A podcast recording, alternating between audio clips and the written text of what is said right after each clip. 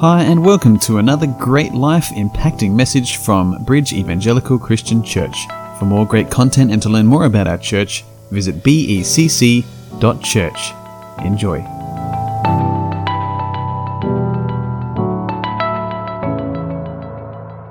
read in the Bible In the beginning was the Word, and the Word was with God. He was with God in the beginning. Through him all things were made. Without him nothing was made that has been made. In him was life, and that life was the light of men. The light shines in the darkness, but the darkness has not understood it. Everything was made for one pair of hands because those hands are so strong. So when life goes wrong, put your faith into one pair of hands. Let's pray. Father God, we, we come before you this morning and we just thank you that we can come freely to hear your word, Father. Lord, I pray this morning that you would speak to us through your word. Take away the, the, the busyness of the week, Father, and just, Lord, just allow us to focus on your word. We thank you that you will be here amongst us, that your presence will be felt, Father. So, Lord, we do. We just commit this time to you. We give you thanks, the praise, and the glory. In Jesus' name, amen.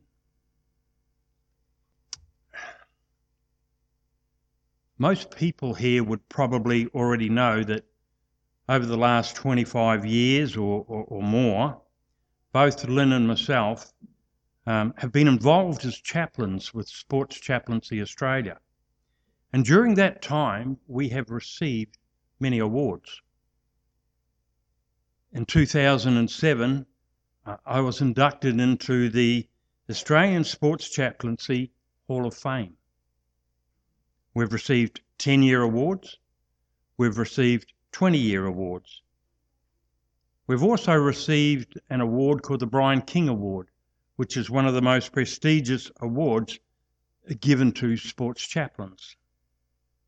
But you know what? Every time that we've received an award, we've both been terribly embarrassed and humiliated. Why? Because we've never considered chaplaincy and what we do for the Lord to be about us. It's not about us. We don't do it for our own glory. You see, if it was about us, it wouldn't have lasted five minutes, I can tell you that now. As chaplains, we've always been focused on one thing and one thing alone, and that is proclaiming the good news of Jesus Christ and Christ alone. I did a funeral service on Friday. Um, it was a non Christian funeral. And I would say that 90% of the people that were there did not know Jesus Christ or even heard of him. Time they left, they did. Time they left, they did. In Psalm 115, verse 1, we read, Not to us, O Lord, not to us, but to your name be the glory because of your love and faithfulness. If, if you have your Bibles with me, just turn back to our reading this morning from Exodus. Exodus 33 and, verse 17. And the Lord said to Moses, I will do the very thing you have asked, because I am pleased with you, and I know you by name. Then Moses said, Show me your glory. And the Lord said, I will cause all my goodness to pass in front of you, and I will proclaim my name, the Lord, in your presence. I will have mercy on whom I will have mercy, and I will have compassion on whom I will have compassion. But he said, You cannot see my face, for no one may see me and live. Then the Lord said, There is a place near me where you may stand on a rock. When my glory passes by, I will put you in the cleft of the rock, and cover you with my hand until I have passed. Then I will remove my hand, and you will see my back, but my face must not be seen. You know, if I said to you, um, if I said the names of, say, Peter Brock, Craig Lowndes, Mark Skaife, or Jim Richards, some of you, not all of you, but some of you might think of their greatness when it comes to motor racing. If I said to you the names of Travis, Travis Boak, Robbie Gray, Chad Wingard, Eddie Betts, Taylor Walker, you would think of their greatness as it relates to football.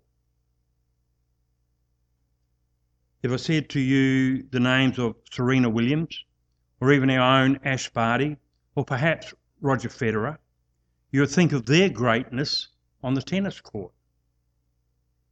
Because those are names of people who have excelled in their fields and have become noted for their awesome achievements. True? We celebrate people who have climbed the ladder of what society would call success. And we pay homage to them, don't we? We ask for their autograph.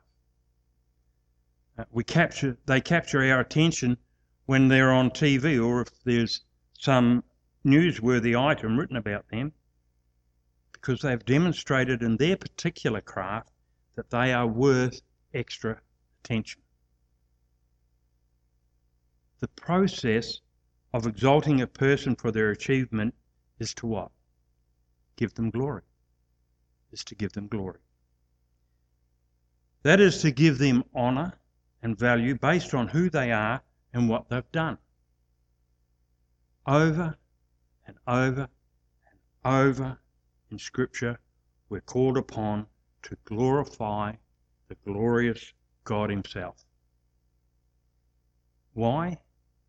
Because unlike these heroes that you may know and celebrate and recognize, God is one of a kind.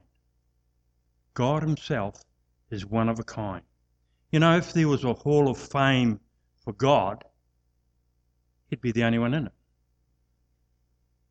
Make sense? The Bible says over and over and over again that God's nickname description, and you know, a nickname was often a description of maybe someone or something. For example, um, you may call somebody slim because they're skinny. You might call somebody red because they have red hair or blue hair. Bing is a nickname. Bing is not my name. Um, I got that nickname when I was probably six months old in the Auckland hospital. But something went terribly, terribly wrong then with my nickname because I think I was meant to sing.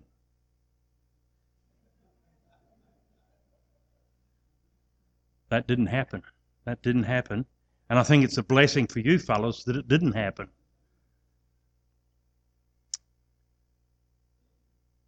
I, have been going through the Psalms at, at home, and um, there's a few of them that I was really having some problems with. And I was talking to Daryl about it, and he said to me, Bing, some of those Psalms need to be sung. I got it. I know now why I can't comprehend it. I can't sing.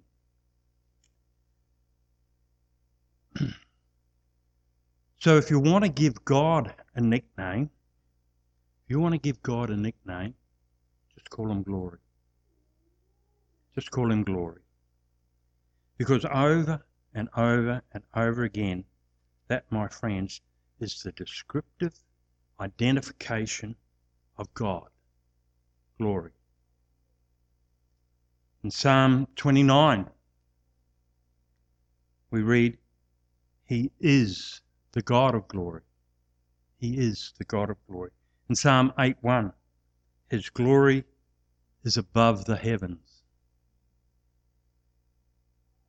When you say glory in relationship to God, you're referring to the awesomeness of His being.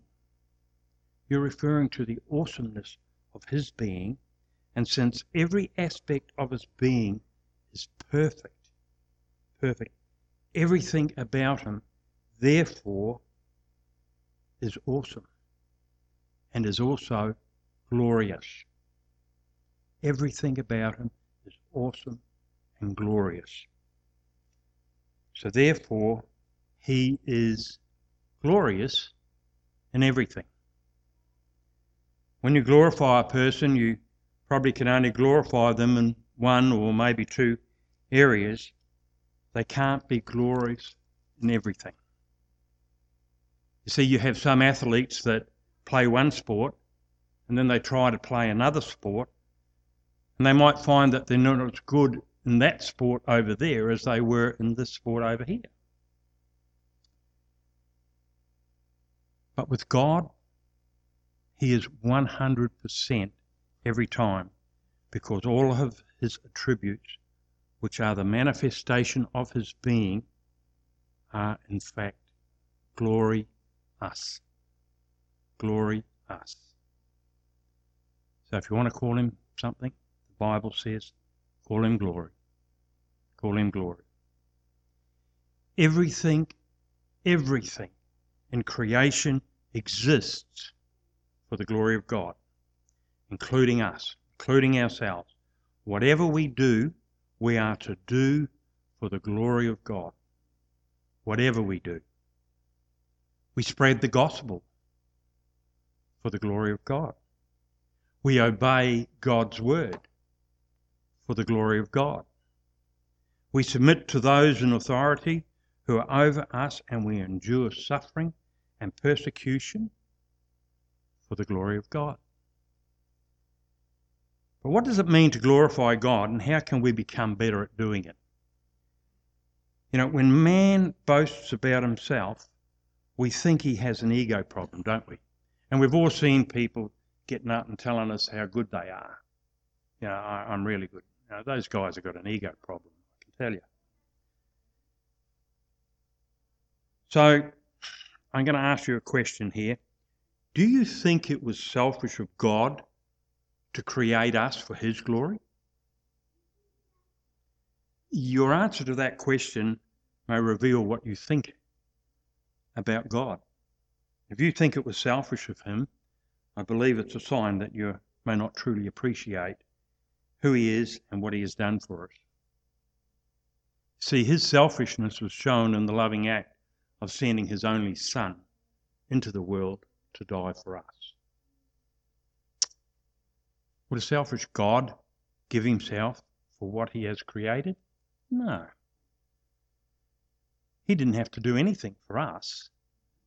He could have let justice fall and we would never have been able to experience the joy of knowing him.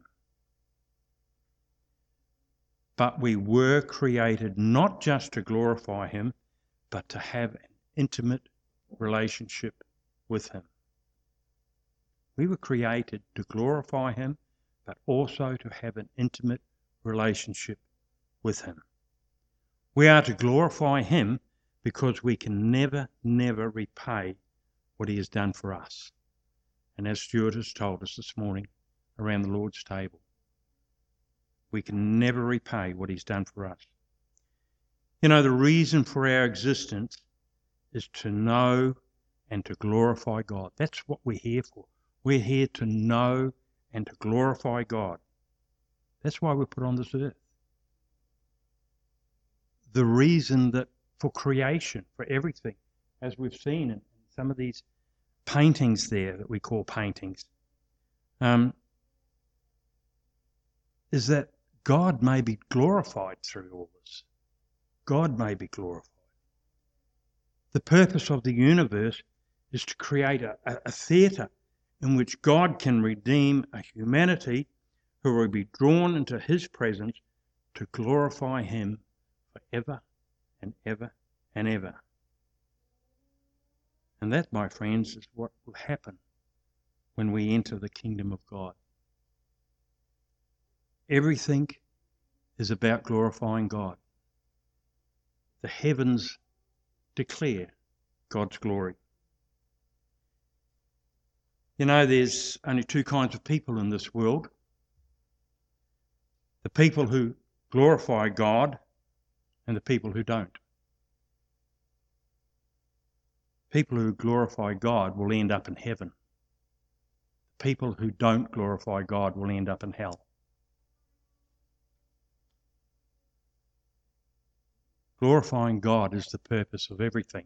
It amazes me, you know, if I said um, to you, I'm going to give you an opportunity to go on a, on a cruise ship, QE2. Okay? You can go on that first class. You can have everything. You can have all the food, all the wine. You can have a ball on that. And we're going to cruise the world forever. We're going to see God's creation out there. Or I could say, we can go out into the Simpson Desert, right in the middle of the desert, on a 50 degree day in the middle of summer, no tent, no water, no food. What would you choose? You'd have to choose the cruise ship, wouldn't you? You'd have to. That's like choosing God's heaven. What God is offering us up there is absolutely unreal compared to what is down there. I can't see it as choosing anything but that. And glorifying God and all that is the purpose for everything. You know, it's a tragic thing not to glorify God. It's really a tragic thing not to glorify God. Just think of Herod, King Herod, great guy, who wanted to glorify himself. He wanted to glorify himself. So he declared a Herod Day. We're going to have a Herod Day. Okay? He's going to do it in this big amphitheatre. He's going to put on his royal robes. He's going to elevate himself up on the throne. And all the people are going to hail him as he gives a speech. And the people respond by saying, It's the voice of God, not man. It's the voice of God. And you know, this is just what Herod wanted to hear. This is exactly what King Herod wanted to hear. And this is how his day ended. And the Lord struck him, and he was eaten by worms and died. I said to my wife, Don't you ever let me have a bing day. She said, You have one every day.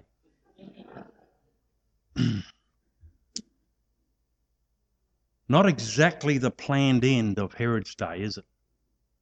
Why? Because he did not give glory to God. He did not give the glory to God. He wanted it all for himself. Remember also in the fourth chapter of Daniel, when Nebuchadnezzar, he tried to take glory for himself. He tried to stand up there and say, Look what I've done. I've done this. Look what I've done. And God turned him into a beast for years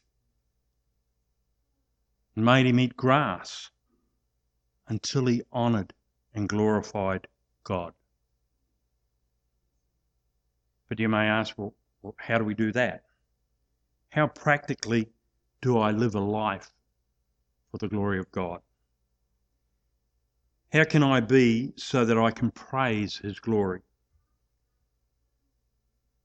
It is to the praise of His glory that, as we read in Ephesians 1, that He chose us in Him before the creation of the world to be holy and blameless. He chose us before the creation of the world to be holy and blameless. It is to praise His glory that He loved us, that He adopted us, that He instructed us as He gave us truth. He gave us truth.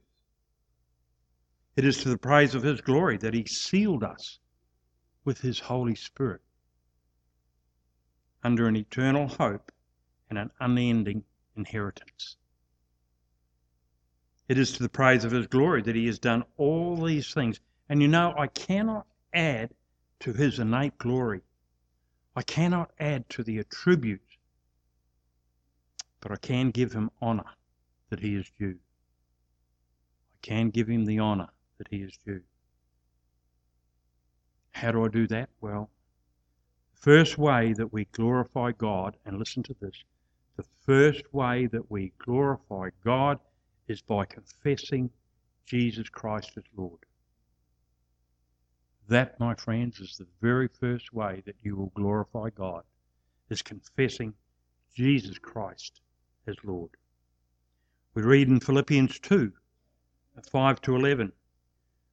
Your attitude should be the same as that of Jesus Christ, who, being in every nature, God did not consider equality with God something to be grasped, but made him nothing, taking the very nature of a servant, being made in human likeness and being found in appearance as a man.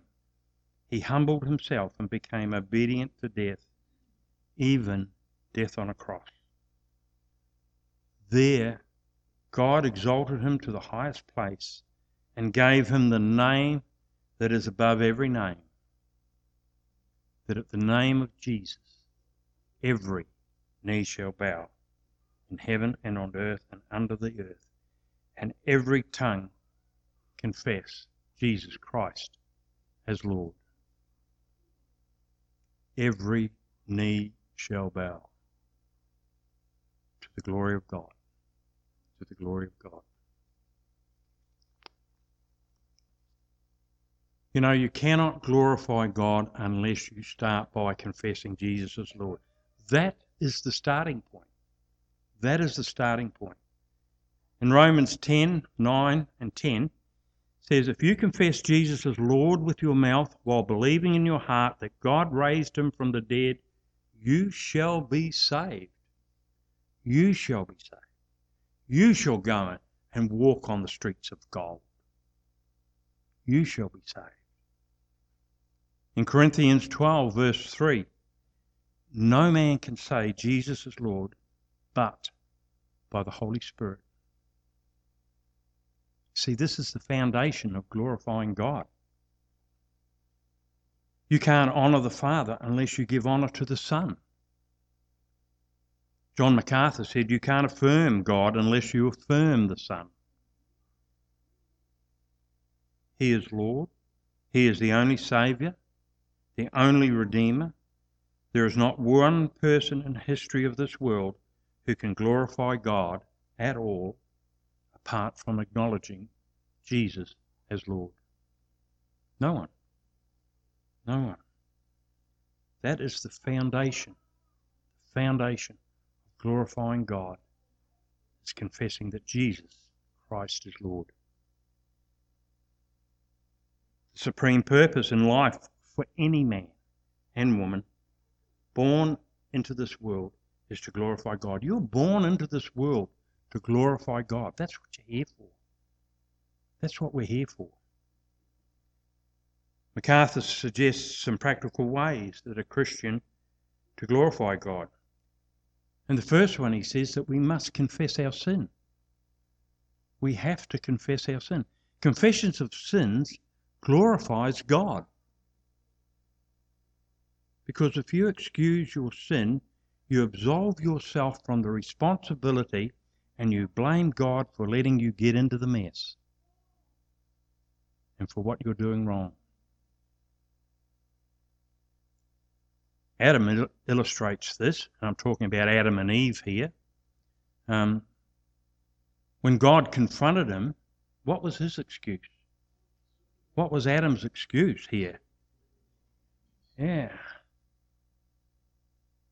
the woman who you gave to be with me, she gave it to me from the tree. But I ate it. I ate it. He was practically saying, You did it, God. You did it. If you hadn't given me this woman, none of this would have ever happened. I could have expanded on that, but I was too frightened. To. If you hadn't have given me this woman, none of this would have happened. To do that, my friends, to do that is to blame God and assign the guilt to Him. But you know what? God is never at fault when we sin. God is never at fault when we sin. Implying that He is somehow responsible maligns His holiness. So those who try to sneak out from under the absolute responsibility for their own sin, they commit a grievous sin against the glory of God. You know, we're so good at justifying our own sin, aren't we? We're pretty good at justifying that. But when we do, we, we commit a grievous sin against the glory of God. In John 1 to 9, if we confess our sins, he is faithful and righteous to forgive our sins and to cleanse us from all unrighteousness. To confess means to agree with God that sin is all our fault and that we need to repent and we need to do something about it.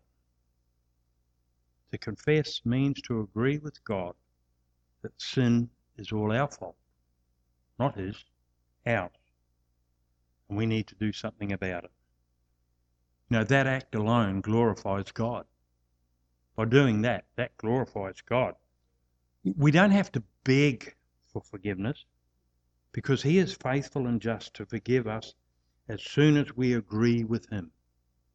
He is faithful and just to forgive us as soon as we agree with Him.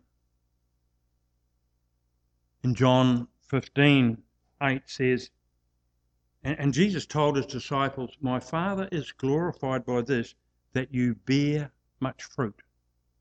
That you bear much fruit. Why? Because then the world can see the result of a spirit filled life.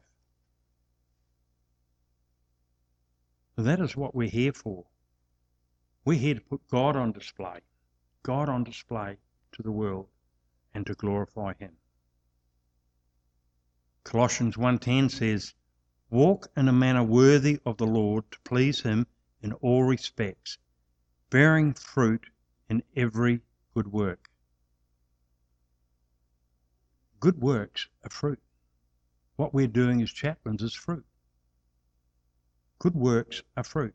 When we live a life of good works, the world will see and glorify the Father in heaven.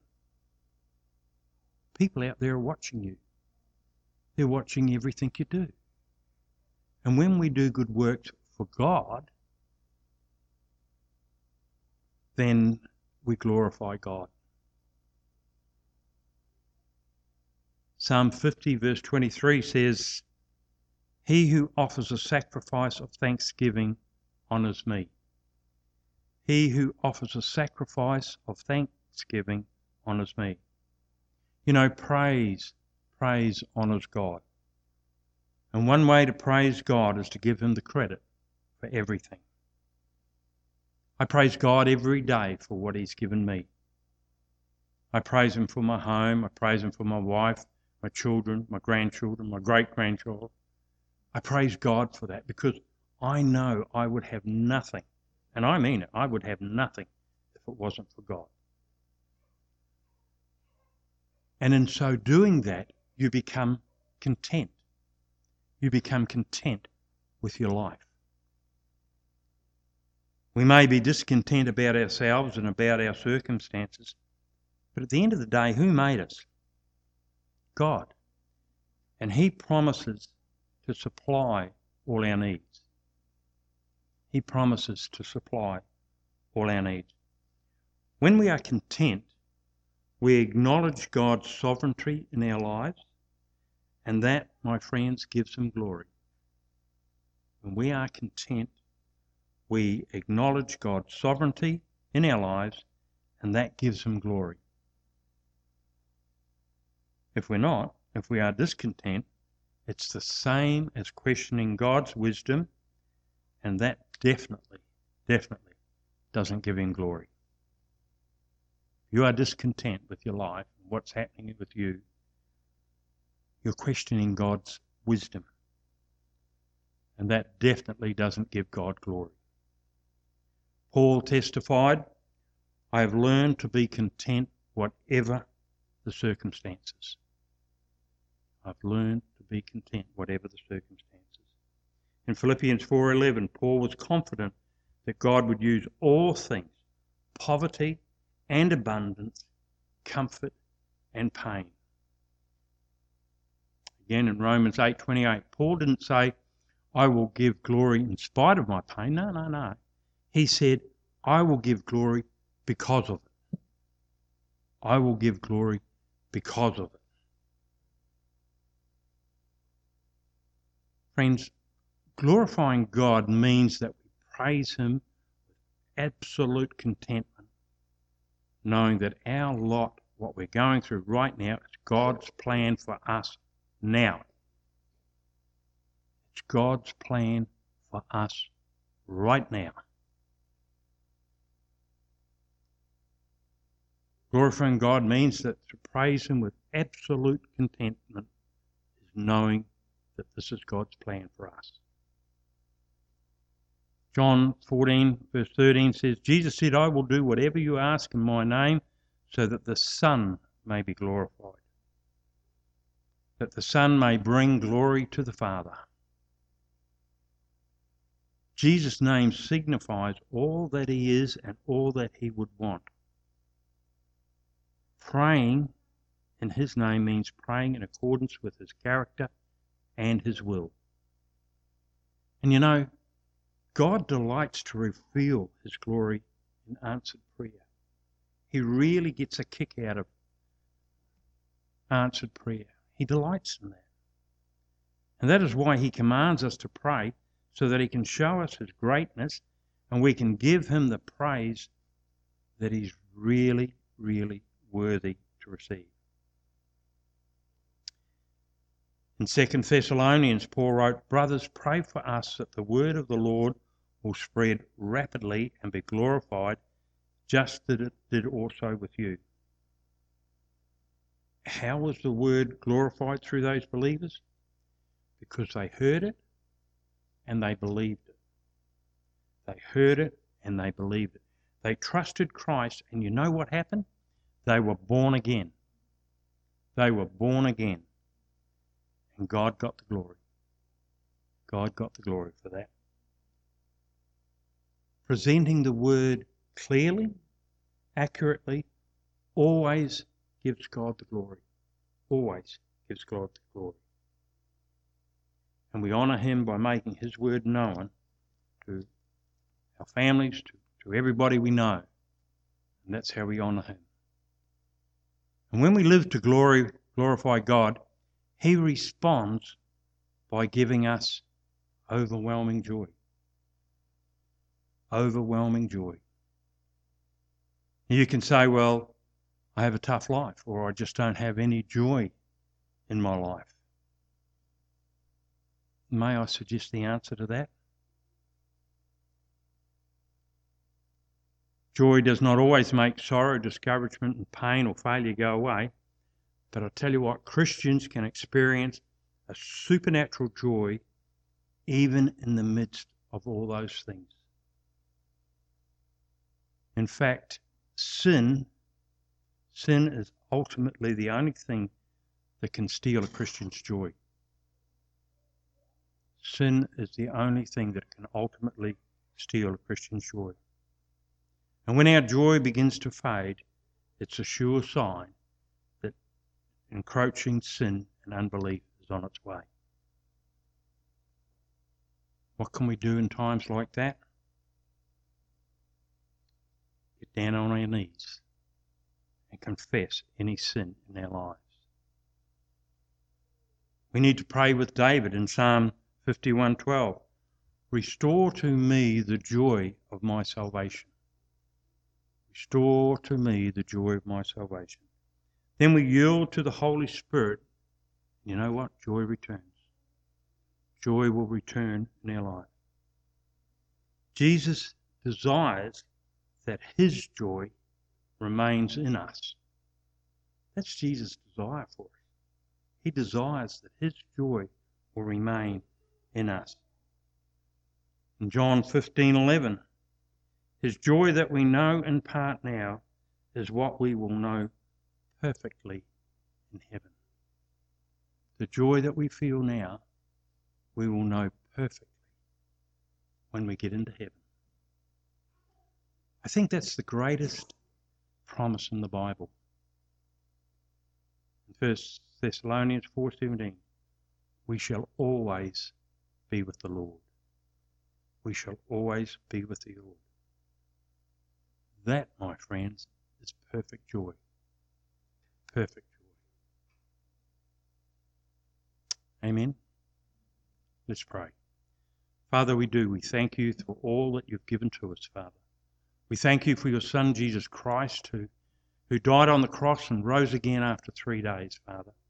We thank you for the joy that we can find in knowing him, Father. We thank you for all that you have blessed us with through Jesus Christ, Father. And Lord, we just praise that you would just continue to work in our lives, Father. Continue to bless us through the power of your Holy Spirit. And Lord, just be with us in times of trouble, Father. When we do not feel your joy, Lord, Father, I just pray that you would just reach down and just touch our hearts, Father, and fill us once again with your joy and your love. And we thank you for that in Jesus' name. Amen.